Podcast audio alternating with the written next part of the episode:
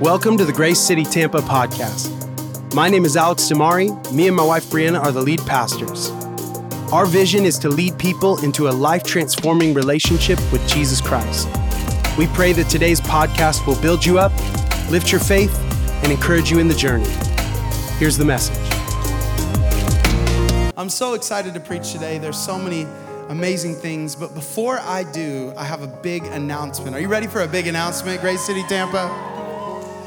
For over a year now, the things you don't know about a pastor is I have to wear my business hat, all right? And so for over a year now, I've been wearing my business hat Monday through Friday, developing and creating a lease for the space that we meet in here.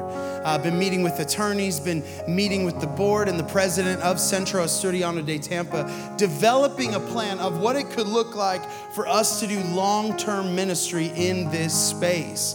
You're not going to find places right in the heart of Tampa with a thousand seat auditorium and 300 parking spots. Are you with me? And if you've seen any of the developments coming around this region within the next couple of years, all around us are going to be developments of brand new communities, restaurants, movie theaters. This area is going to look completely different. So I thought, man, why would we not like lock into this venue and make it home base for a really long time. And so I am so excited to announce that on Friday, both parties signed, and we have officially locked into a 10 year lease of Centro Asturiano de Tampa. So exciting. And part of that that's so exciting is this summer, July and August, we're tearing all the chairs out of this room. I hear some excited people. We're repainting the room, new floors, brand new chairs that still look old and vintage, yet support your cheeks. You know what I'm saying? And uh, I'm so excited and expectant. We actually cut the check today. It's our down payment as a church on the chairs. And so God is moving in miraculous ways. Uh, he's opening the door for us to see the lost be found right here. And I believe this is going to be an epicenter. This is going to be a place where it moves from here, a center where the gospel is going to reach through Tampa Bay region. It's going to take place right from this amazing facility. And I'm so grateful that God has opened the doors. Are you grateful for it? Come on. Well, I'm excited today to conclude our We Proclaim series. We've been preaching for the last four weeks now on this idea of proclaiming that we were created and designed to proclaim the good news that Jesus was the Messiah. And our series scripture is Acts 5 verse 42, and it says, Day after day, from house to house, the temple courts, they never stopped teaching and proclaiming the good news that Jesus is the Messiah. And so, for the past four weeks, we've been talking what it looks like to live a life that proclaims the good news, the gospel of Jesus. In week one, we talked about how we are to prepare the way. Like John the Baptist in the wilderness, we're to prepare the way for Jesus. In week two, we talked about the declared arrival of Jesus and what it looked like when Jesus stepped in by the power of the Spirit and he started doing miracles and was declaring that the new has come through what was happening through his actions. And last week during Easter, we talked about the fact that the empty grave seals every single word, every promise of God, and it should fill us with joy to overflowing to proclaim to all creation that Jesus is Lord. And I feel like we've taken a beautiful journey to this point. And this whole series has revolved around today. So if you're gonna lean in, if you're gonna get expectant, if you're gonna take notes, today is the day, because I tell you what, God wants to do something in and through our community today that I believe the preparation of the last three weeks is going to lead us to be people that never stop teaching and proclaiming the good news that Jesus is Messiah. So, this week, I want to explore the empowerment to proclaim by the power of the Holy Spirit. Let's read Ephesians 1, verse 13 and 14. It says this And you also were included in Christ when you heard the message of truth the gospel of your salvation. When you believed, you were marked with him with a seal. Everyone say, seal. The promised Holy Spirit, who is a deposit guaranteeing our inheritance until the redemption of those who are God's possession to the praise of his glory. Let's also read Acts 1 1 through 8. It says this In my former book, Theophilus, I wrote about all the things Jesus began to do and to teach until the day he was taken to heaven. After giving instructions through the Holy Spirit to the apostles he had chosen, and after his suffering, he presented himself to them and gave many convicting proofs that he was alive. He appeared to them over a period of 40 days and spoke about the kingdom of God. On one occasion, while he was eating with them, he gave them this command Do not leave Jerusalem, but wait for the gift my father promised, which you have heard me speak about. For John baptized with water, but in a few days you will be baptized with the Holy Spirit. Then they gathered around him and asked him, Lord, are you going at this time going to restore the kingdom of Israel? He said to them, It's not for you to know the times, the dates the Father has set by his own authority, but here's the ticket right here. But you will receive power. Everyone say power. When the Holy Spirit, say Holy Spirit, comes on you. And you will be my witnesses in Jerusalem and in all of Judea and Samaria to the ends of the earth. I want to preach a message that I've titled, By the Power of the Spirit. By the power of the Spirit. Come on, we proclaim by the power of the Spirit. Let's pray. God, right now, we thank you for your word. I pray that hearts would be open. I pray they will be receptive to hear your word today. Any past mindsets that would block today's preaching, I pray they would be broken. Lord, help us to be your hands and your feet. Help us to be your witnesses to the ends of the earth, that we would truly proclaim the gospel. I pray that the lost would be found because of what we're doing in this place today and give us an urgency for the lost. Let every word lead us to urgency to see people come to know you and know the gospel truth. In Jesus' name, amen. Amen, amen, amen. I have kind of an interesting job.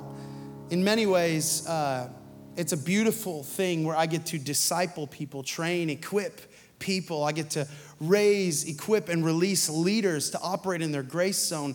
Everything that happened here today was not by my doing, it was by the grace on all of these other people's lives that are operating and leading and equipping other people. And so I get to do some of that stuff. I get to be a business guy sometimes and talk with attorneys and, like, you know, do different drafts on these leases and get ready so that we could have a place to do home. Like, being a pastor is kind of a very interesting job. All the while, every week I have to write 3,500 words words to present the gospel before the church so that we can continue to be the hands and feet of Jesus as a community united.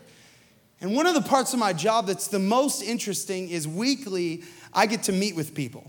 Now, hear me, a lot of these meetings are phenomenal. Most of the people in this room, I would say everybody in this room, it's okay, are people that I would love to meet with. And when I do sit down for meetings, we'll catch up on life, we'll encourage each other, we'll spur one another on, we'll pray for each other. Oftentimes it's over coffee. You never lose when you're getting together with a coffee, you know what I'm saying? Maybe some of you want frappuccinos, that's on you.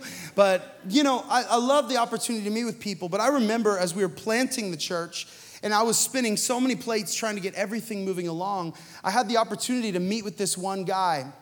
And we sat down at a coffee shop and we began to talk. And it's about 30 minutes in when I realized this guy really doesn't have a whole lot to say right? It really was more of like an interrogation, is what it felt like, because all I did was ask questions rather than it being a conversation. Can we just like, you know, can we level the playing field really fast for everybody in the room? When you meet with people, you should ask questions too. You know what I'm saying? Like it's a conversation, it's not an interrogation. But I was tell, I'm telling you, this guy, it was for 30 minutes. I'm sitting there asking him question after question. And by the end of the 30 minutes, I began to question if this guy is even saved. And I was like, hey, so have you gotten water baptized? He's like, yeah, it was so great. People cheered for me. I was like, oh, okay. I was like, all right, so like, do you exercise? Like, do you do you exercise spiritual disciplines? Do you pray? Do you read? He's and he's kind of like lost when I'm talking to him about it. He has no idea. I'm going, okay, you know, but I'm like trying to plant a church, so we're desperate. Anybody that wants to meet with me, I'm going to meet with them. You know, like, you want to come plant a church? Like, And I remember asking him question after question. I'm like, okay, so do you believe in the baptism of the Holy Spirit? He had no idea what I was talking about. He was clueless. I asked him questions like, have you ever served in a church before? And he's like, uh, no, I've never served. I'm like, have you ever tithed? He's like, no way, I'm giving my money to the church. You know, it was like one of those conversations. And I remember it went on and on and on. And I would say this now, the Bible tells us that if you confess with your mouth and believe in your heart, then you will be saved. But also, the Bible tells us that faith without action is dead. So I gave this guy a couple key next steps. I said, man, you got to go do this. You got to open up your Bible. Here's some things you should read. Here's what you got to pray about. I poured myself into this guy. It was about an hour and a half into this terrible meeting. And after that meeting, every text wouldn't go through. And this guy blocked my number and this guy wouldn't call back and never showed up to anything we've done as a church. Pastoring's such a weird gig. You know what I'm saying? Like, it's such an interesting job that I have. And so many people, since I've been pastoring, profess that they are Jesus followers, yet they do nothing about it.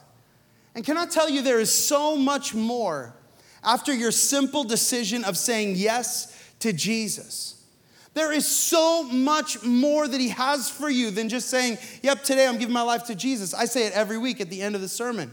I say, Listen, today is the first step in this journey, right?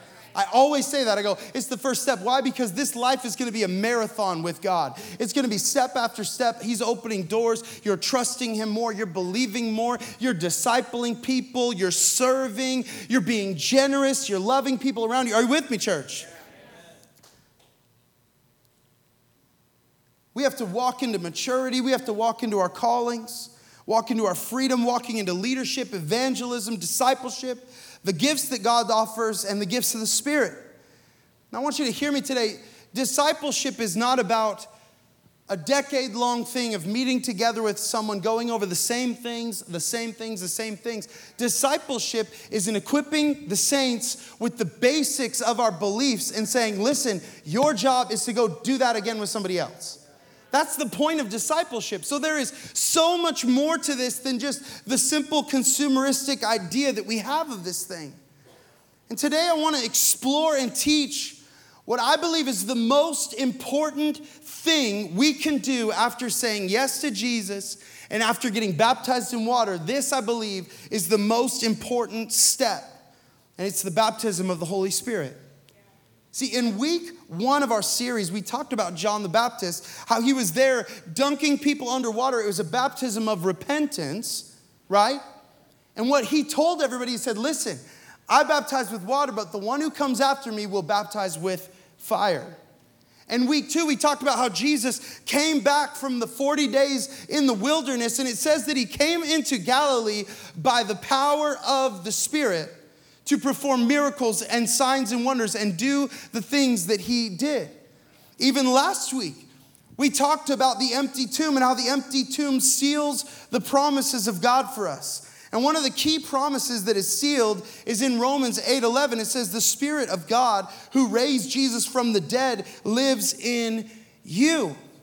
Do we see this idea revolving around that it doesn't just mean, yeah, I said yes to Jesus, I took one step and I got baptized in water. There is so much more to your life after those first couple simple things, and He wants to open up so much more for you. Let me explain it like this Baptism in water.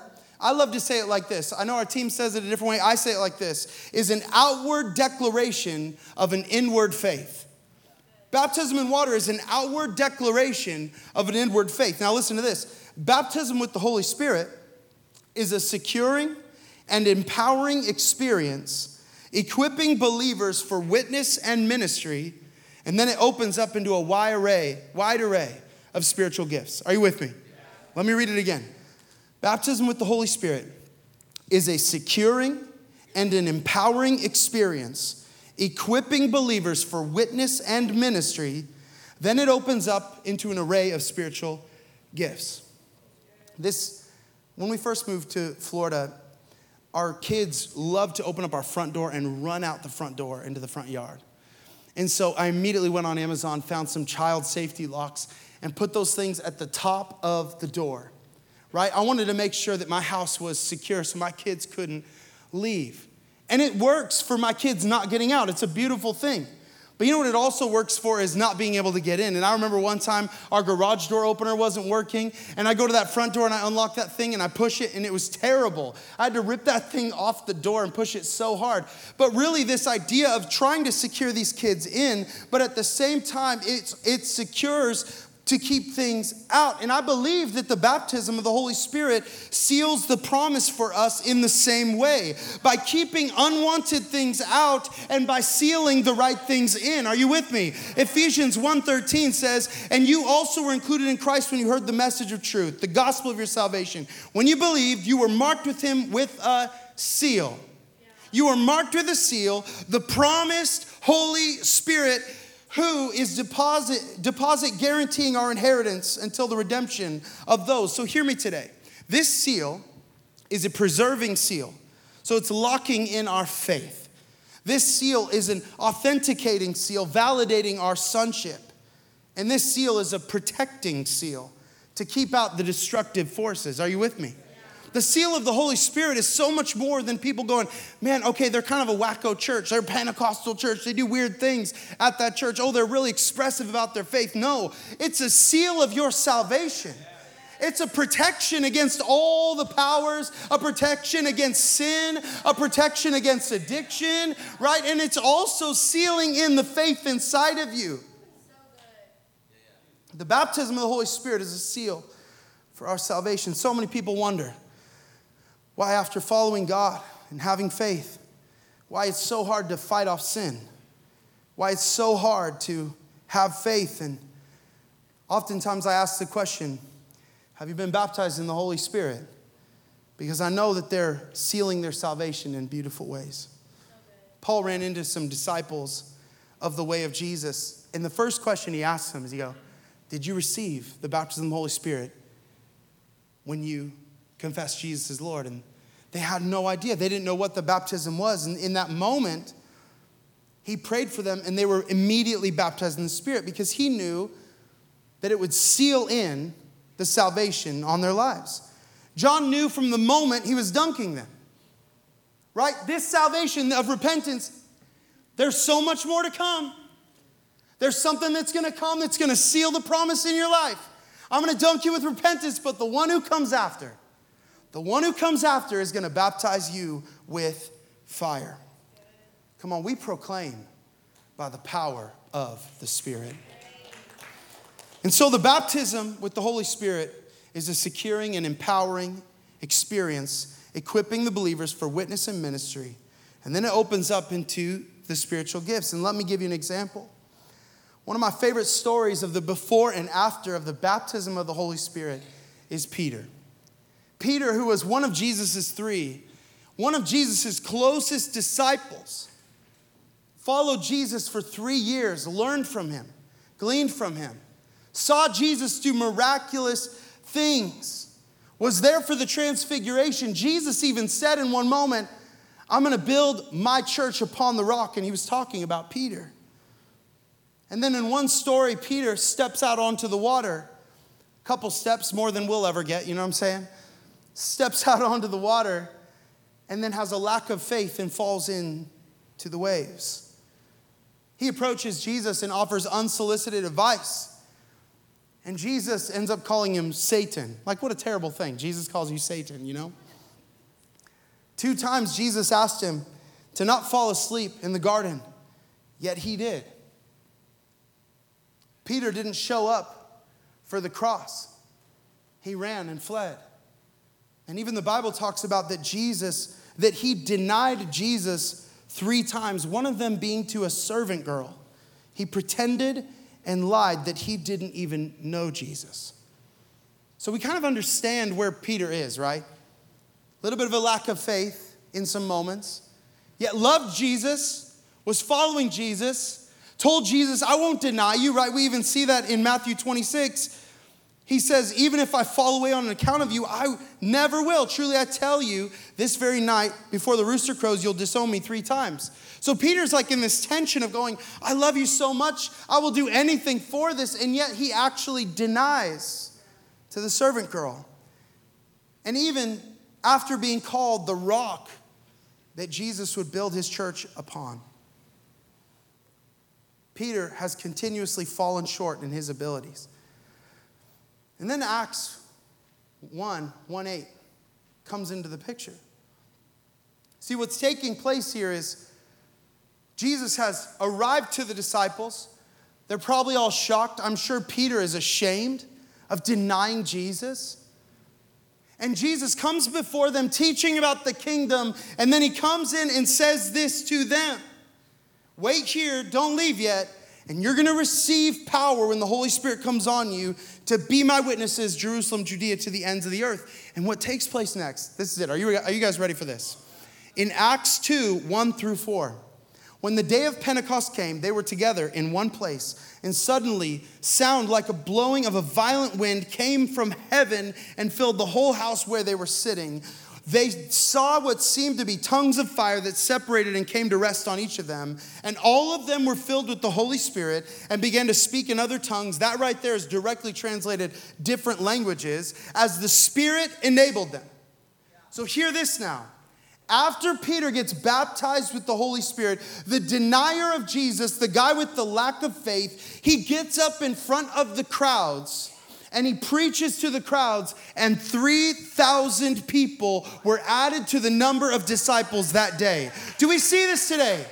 The man who didn't have enough faith to walk on water, the man who denied Jesus, being a Jesus follower, to a servant girl, stands in front of the crowds and preaches, and 3,000 people get saved.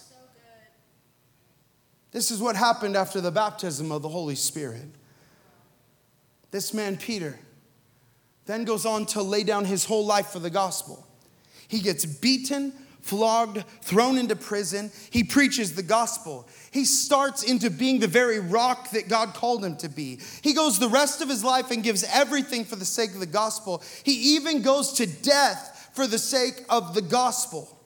So, what changed? What's the distinction?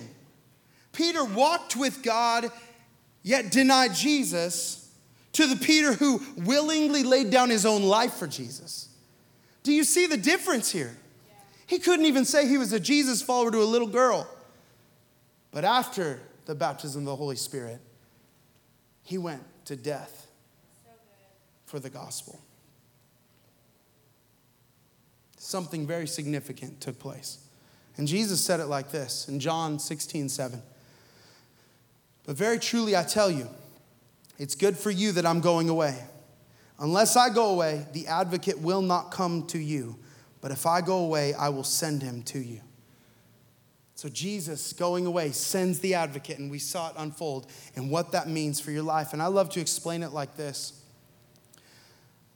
When you get saved, you get baptized in water, you become a tool for the kingdom of God. And you work for the kingdom of God. You're the hands and feet, and you can you can screw, you can, you can you can use your tool for the kingdom. You can do things, whatever God calls you. But I tell you, it's going to take a lot of effort and a lot of force, and you're going to work really, really hard to be able to do what God has called you to do. But what takes place after the baptism of the Holy Spirit is an empowerment to be what God has called you to be. It's an empowerment to do His will. Peter couldn't even confess that he loved Jesus to a servant girl, yet 3,000 people get saved. Do we see this today? There's an empowerment he wants to do. There's so much more after the simple moment of getting saved. Amen, church? You will receive power when the Holy Spirit comes upon you. You will receive power. And I don't know what your background is. I don't know if this is maybe freaking you out. Maybe you've never heard a pastor talk about the Holy Spirit. I'm finding that to be true. We moving from Washington State, most conversations I have with people, they shy away from talking about this. But if this is Jesus' final command to his disciples, then it should be the most normal thing about our lives. Like, why do we stop the Gospels at simply telling parables when we can be empowered by the parables to go and do the same thing? There's so much more for our lives. We have to lean into the power. This is for witness, for evangelism, you want to know why you haven't been able to tell people about Jesus? The same reason Peter couldn't. This empowerment plays into everything. The power to overcome temptation, the power to pray for the sick and they become healed, the power to preach the gospel, the power to edify your faith, the power to live out your spiritual disciplines, the power to praise in hard times, the power to become a rock that the church is built upon. And people, you might even heard of the, the fruit of the Spirit. And so many people just preach, come on, you can get love, joy, peace, patience. That comes after the baptism of the Holy Spirit. The fruit of the Spirit is fruit of the baptism of the Holy Spirit love, joy, peace, patience, forbearance, kindness, goodness, faithfulness, gentleness, self control. And, church, here's what I believe the ability to proclaim the good news is rooted in the empowerment of the Holy Spirit in our lives. I full heartedly believe it. The ability to proclaim the good news is rooted in the empowerment of the Holy Spirit in our lives. Acts 5:42. Day after day, from house to house in the temple courts, they never stopped teaching and proclaiming the good news that Jesus is the Messiah. This is after the baptism of the Holy Spirit. Because we think about this, oh, that's kind of overwhelming. I don't know if I could gather every day. I don't know if I could talk about it at every moment, like at my workplaces. I don't know if I could talk about it every day to the same person. They'd probably get sick of me. I don't know if I can keep going on this marathon of faith every single day. Maybe you haven't stepped into the empowerment of the Holy Spirit because the early church was walking in the power of the Holy Spirit. So, of course, day after day, of course, house to house, of course, in the temple courts, wherever they went, they never stopped. Why? Because they were empowered to never stop proclaiming the good news that Jesus is the Messiah. Paul, who I mentioned, encountered the men and he asked them if they'd been saved and he baptized them. And I want to read the rest of that story. Paul said, John's baptism was a baptism of repentance. He told the people to believe in the one coming after him, that is, in Jesus. On hearing this, they were baptized in the name of the Lord Jesus. And when Paul placed his hands on them, the Holy Spirit came on them. And they spoke in tongues and prophesied. And there were 12 men in all. So not only do these men have their salvation sealed in this moment, Paul cared, he didn't just care about gifts, he cared about their salvation being sealed in this moment. Not only do these men have the empowerment to proclaim, but now they have the gifts of the Spirit immediately loosed in their lives.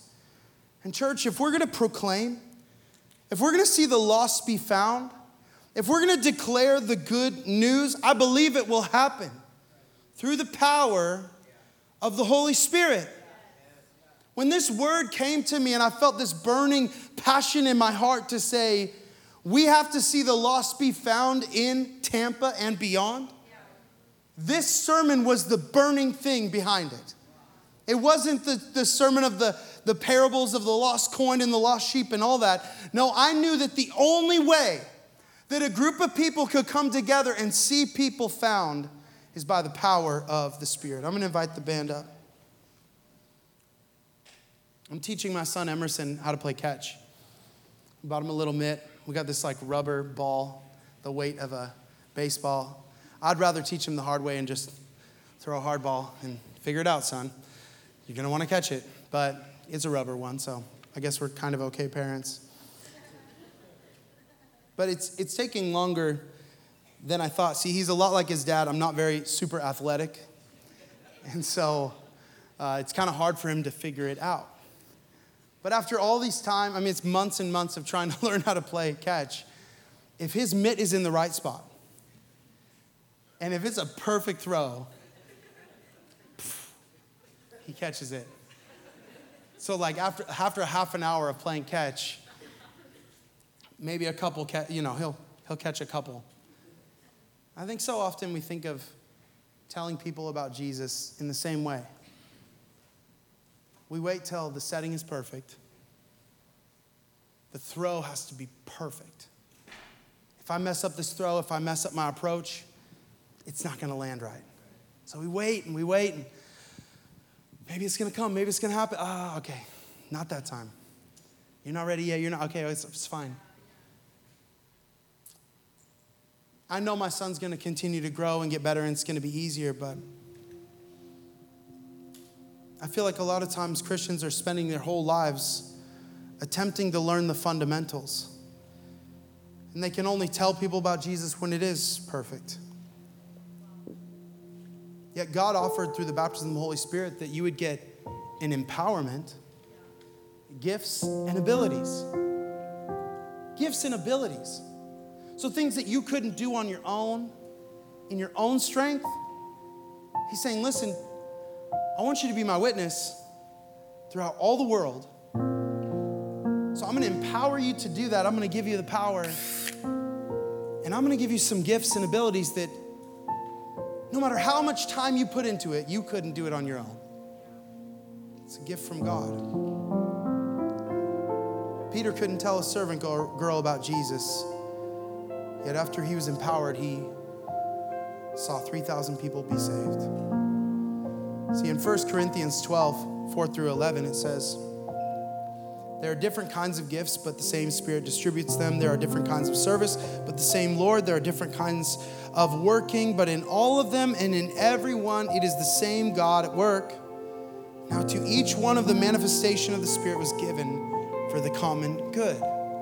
We also read in 1 Corinthians 14 1, follow the way of love and eagerly desire the gifts of the Spirit. So, like I'm telling you, one step after another.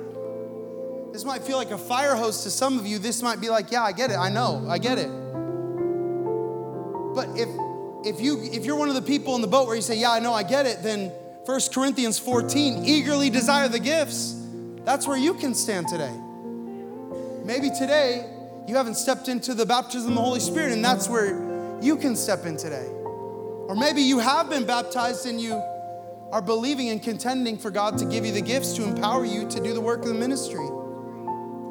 In 1 Corinthians 12, there's kind of a list of some of the gifts, and there's words of wisdom, words of knowledge, faith, gifts of healings, miracles, prophecy, distinguishing between spirits, tongues, and interpretation of tongues. Now, if you don't know, we're, we're a church that believes in the gift of tongues. And there's a couple different ways we look at it. And you might disagree with that, and that's beautiful. Can I tell you that? It's okay to disagree. It's okay to see things in a different light. That's okay.